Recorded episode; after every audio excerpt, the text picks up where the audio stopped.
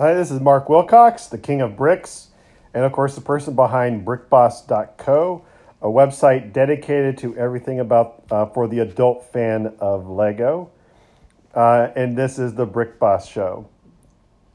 All right, so I was on uh, one of the uh, the Facebook uh, groups about Legos. I think it was actually the Star Wars uh, Lego group, and one of the complaints that came up was I was, was trying to remember it, it was that one of the ships uh, that uh, uh, is now being sold by Lego, like either wasn't in the movie or was only in the movie for like you know, point zero fourth of a second. Basically, if you blinked, uh, you you missed the ship.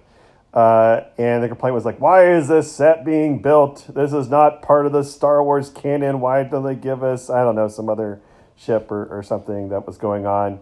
Uh, and uh, I, ha- I bit my tongue uh, on the on the thread because uh, sometimes it's just like you know uh, it, it, just didn't really want to get into it with on that Lego thread. But uh, as you know, on Facebook, sometimes it's too easy to get into sort of arguments, and next thing you know, you, have wasted three days and you haven't eaten in two days, and and you haven't changed anybody's mind.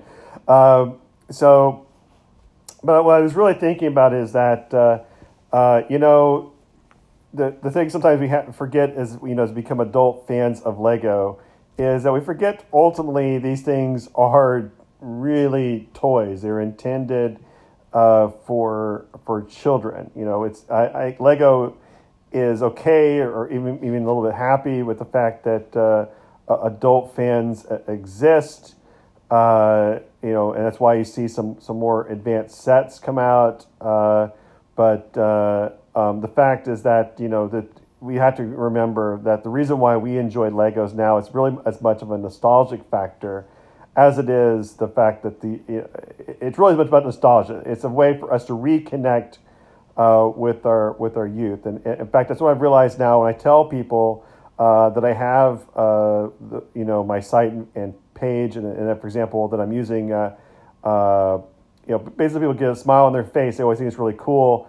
Uh, it's because they know that it's really reconnecting to uh, to their own youth, where uh, you know simpler times, uh, more fun, and and to be candid, that's actually one of the things too I like about Lego now is that while I do have a couple of the more advanced uh, creator sets, uh, the sets I really enjoy more now to to build with uh, are the simpler sets, the ones that are they're really aimed uh, for sort of the six to twelve age bracket. Uh, now, this is where my friend Nathan teases me and says that's probably where because that's that's my maturity level. Uh, but uh, um, the the thing is that I, I like the fact that you can just get these sets; they're, they're relatively inexpensive. Uh, you can put them together quickly uh, have a lot of fun with them. I could see like if I had kids, or if you were, you know, or if I was a kid, uh, these would be really, you know, neat sets. I could put them together really easily, and it would have a lot of play value because we're also uh, remember is that. Uh, um, I really like to tell stories with my Legos. Uh, and now being an adult and have access to things like a smartphone and, and the internet, it allows me to, to share those stories. So, really, uh, that's the only two I like about these simple sets is that I can quickly put them together because uh, while uh, it's a lot easier to animate with uh, Lego uh, uh, bricks and, and minifigures, the downside is that you still have to put the sets together. And uh, and so that you know so for example if you get a you know two thousand piece set you know that, that takes a, a few I could take you know really when you start figuring life and stuff uh, it's a it's a lot of you know it could take that could be like a month long project for me. Uh, and another thing too I don't like about those big sets is the fact is that I'm a I'm about the size of an NFL linebacker. Uh, I don't quite have the physique of that, but, but that's really that's how big I am. Uh, and so my fingers uh, dealing with those smaller pieces, I have a, sometimes a lot of trouble putting them together. So I sometimes have to uh, get help from my wife or, or, or, another friend to, who has got smaller hands to, to come snap it together. And so anyway, uh, and also another thing too, it, it's funny thinking about this now as I, I make try to make my uh, stories is that uh, the creator sets while they have a lot of detail, they are hard to photograph.